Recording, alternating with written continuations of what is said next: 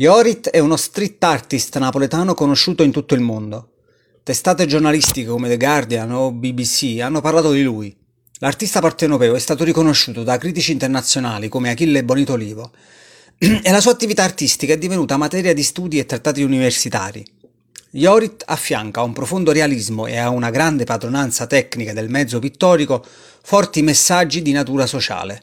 Nei suoi murales, infatti, sono nascoste dei piccoli disegni o delle scritte, parole e frasi che ampliano il significato delle opere.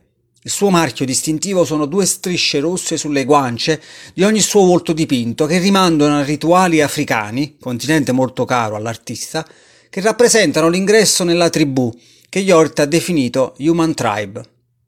Per il murales Gennaro, Yorit ha utilizzato il volto di un operaio di nome Gennaro che ha prestato il viso al santo patrono di Napoli, proprio come usava fare Caravaggio, altro artista molto legato alla città.